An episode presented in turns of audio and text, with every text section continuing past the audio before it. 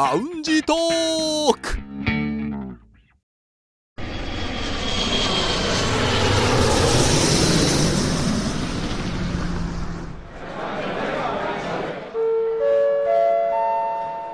ラウンジトークよりご案内申し上げます。このコーナーは空港のランチでフライトを待つ男3人が自分たちの興味ある情報を持ち寄って中国について語り尽くします。まあちょいちょい暑い暑いって話をしてるんですけども、はい。家の中で涼しい場所ってどこだと思います？クーラーの効いた部屋。部屋。クーラーが効いてなかったとしたら？トイレ。床。私も床だと思っている。おトイレの床？違う。それはね違いますね、でも低い方ところほどね、うん。ひんやりしてる感じは、うん。意外とそのフローリング部分がうん涼しいということに最近気づきまして、はい、はい。もしあのクーラー壊れた時には床使ってください。私だったら直しますねクーラーを。ね私買い足しますね待てクーラーを。待てない時もあると思うのでその時は床が涼しいと覚えておいてください。さあ北京在住の男3人が情報を持ち寄って中国についてああでもないこうでもないと語り尽くすコーナーラウンジトーク3連新です。今日の担当はどなたでしょはい今日は私が紹介しうはいます、リュウさんです。私が気になる話題はこちらです中国バスケット協会が NBA と提携。中国バスケット協会と NBA サマーリーグは7月14日。今後中国男子バスケットボールチームはチームとして NBA のサマーリーグに参加することで合意し提携に至ったことを発表しました。こちらは7月15日付の中国網の記事です。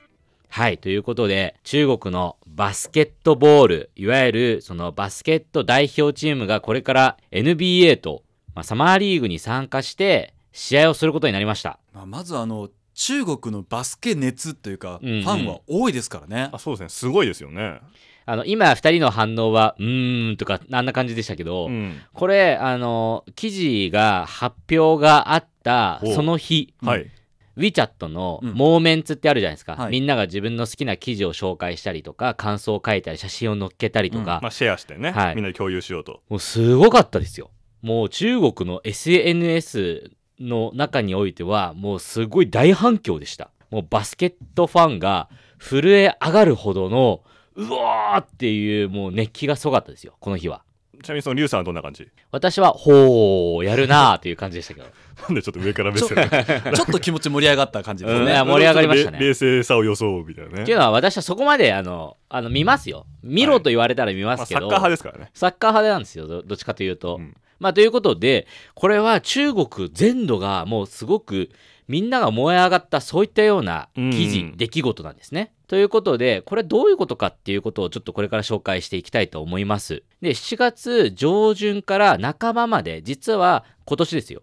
中国の代表チームっていうのは NBA のサマーリーグであの試合をしてました。うんうんで、こちらは5つのチームと試合を行っていまして、実はこれ12年ぶりに中国の代表チームが NBA のサマーリーグに遠征して、まあ、試合を行っていたわけですね。はいで、これはなぜ、その、まあ、わざわざ遠征をしなければならないのかということなんですけれども、実は今年の8月31日から9月の15日までに中国で開催される予定の FIBA ワールドカップに向けての、まあ、準備として、今回は遠征しました。まあ、中国開催だからってことですねうんはい。で、実は、あの、過去にも遠征があったんですね。うんで、過去にもやはり、まあ、いろんな大会の準備前に行ったりとか、そういうことだったんですけど、ちなみにちょっと遠征の歴史を紹介すると、2007年に遠征に行ってます。で、こちらも5試合やってます。で、これは、やはり翌年の北京オリンピックのための、まあ、準備っていうことでした。で、そして、それ以降に2017年に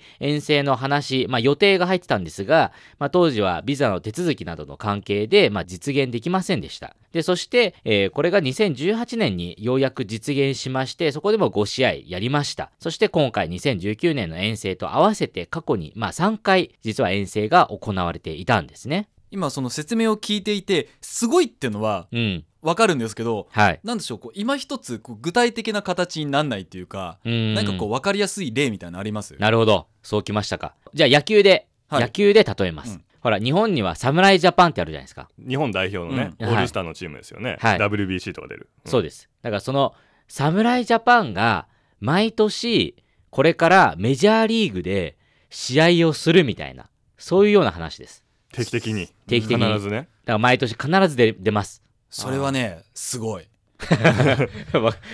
もう一気に。しかも中国的にはねこのだから来年例えば日本で WBC やるから、うん。開くから、うん。そのために今年はちょっと特別にアメリカ行きますよって言って帰ってきた途端にいや毎年これから行きますうん。って発表したような感じですよね。そうです。まさにそういうことです。ちょっともういやバスケ界。まあ、バスケ変わる界は、うん、出来変わりますね。っていうぐらいすごいことなんですね。うんで先ほど SNS であのファンが湧いたっていう話をしました。うんで湧いた理由が実はちゃんとあるんですね。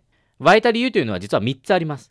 はいでそれをちょっと紹介していくんですが1つ目の理由、まあ、これは NBA というプラットフォームで中国チームが絶えず経験をこれから詰めるということに対して、まあ、これからより強く、まあ、なれるということでファンの人たちはやっぱり嬉しいわけですよね。うんうんでこれは一つ目の理由です。二つ目の理由は NBA で定期的にプレーができることによって多くの中国選手がこれから世界のこのバスケット市場に注目されるようになるというまあ、ことです、そこでアね。ピールできるってことですよね。そうですうんはい。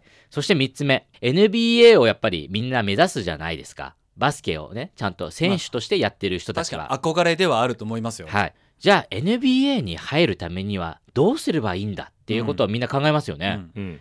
でそこでたどり着く先一番の近道は何かというと中国代表に選ばれることですよだって中国代表に選ばれたら、定期的にというよりは毎年 NBA 行ってうん。プレーして、うん。そこで、ああの若い人いいなっていうように目をつけられるわけじゃないですか、だからこれから NBA を目指すんだったらどうするのっていうようなことに対しては中国代表になることなんですよ。そうか。ねアメリカ留学してとか向こうの、うんなんていうのそういう試験を受けてとかテストを受けてとか考えずに、普通に中国で一番になればそうです。もうアメリカへの道腕を磨いて。そうなんです。はあ。ということは確かにそれはすごいかも。中国国内のうん。このバスケットいわゆる仕組みメカニズムというのが、もうだいぶ整理されますよね。今まではだってね、うんうん。先ほど言った留学してとか、うんうん。じゃあ英語はどうなのとかいろんな問題ありますけどそれはもう一切ないわけです。中国で中国代表にさえなれればうん定期的に行ってプレーできて向こうのトップスターとプレーができて切磋琢磨できるわけですようんうん。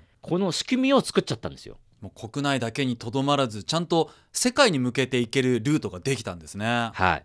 で、そしてさらにですよ。さらに、そういったような選手たちがアメリカで NBA で活躍して、その選手たちが戻ってきたら、うんまあこちら中国の国内リーグ CBA でもすごくいい刺激を与えることになるんですね。うんね、レベルアップしてね帰ってきて。うん。なので、もうこれはもうね、すごい、これからもう良くしかならないじゃんっていうような、うん。ファンたちのそういう盛り上がりがあるんですね、完全にプラスなニュースね。もうプラスしかないですね。はいはい。じゃあここまでこのね環境を作ったりメカニズムを整えたりもやってますけどうん。これじゃあ誰のおかげ誰が言い出しっぺなんですかっていう話にやっぱり注目するわけですよ。私ではないですね。まあ、まあでしょうね。だ。ってバスケットボールやってないもん。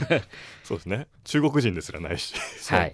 誰なんでしょう？バスケすらやってないはい誰でしょ誰でしょう？これはヤオミンです。うヤオミンね。はい。NBA でもプレイヤーですね。活躍してたヤオミンが実は今中国のバスケットボール協会の会長を務めてるんですね。うーん。で彼がやはり NBA のその経験というのを生かして国に働きかけなどをしてさまざまなところで実は努力をしてたんですね。交流戦をやるべきだとかこういうシステムを作るべきだとかもう日頃から努力をしていたその結果が今回につながりました、まあ、そしてですね今回の発表と同時に実は NBA 側からも発表がありました。はい。で彼らが言うにはサマーリーグのこの協力というのは中国との一部の協力にしか過ぎず、うん。今後さらにいろんな協力が深まっていくっていうような発表がありました。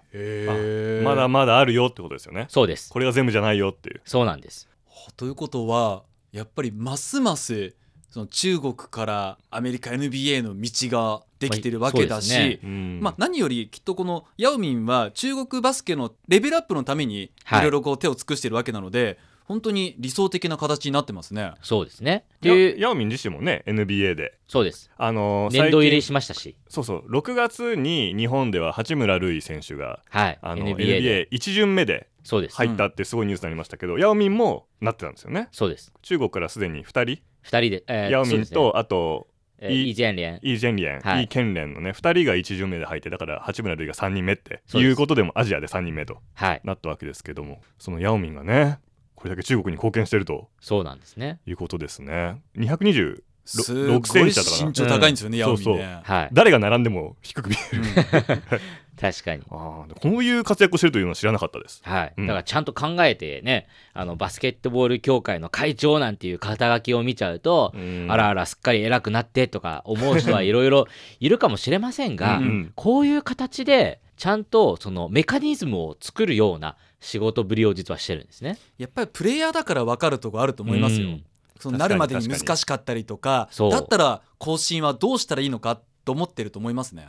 はい。ということで、まあ、今回のヨーミの一件もありまして、じゃあ、例えばサッカーではどうなの？これからこういうような人たちが発言力を強めていって、何かね、メカニズムを作るまではいきませんけれども、この業界にさらなる貢献をするような、そういうようなこともできるんではないかとか、まあ、いろいろと、まあ、今、そのネット上ではいろんな意見が出てますね。やっぱりこういう選手とか、あの、ちゃんとね、いろいろ世界を経験してきた人たちこそがう、んできる発言、あるいはできるものっていうのはあるんではないかっていうような声がしっかりと上がっています。これもねまさに改革開放って感じがして、まあそうですね。ね、すごく目に見えてしかもみんなね国民にとって嬉しい成果はい。ねスポーツファンにとっても嬉しい成果ですよね、うんはい。ということで、まあ私からの紹介は以上になります。さてそろそろフライトの時間です。またラウンジでお会いしましょう。以上ラウンジトーク3連新のコーナーでした。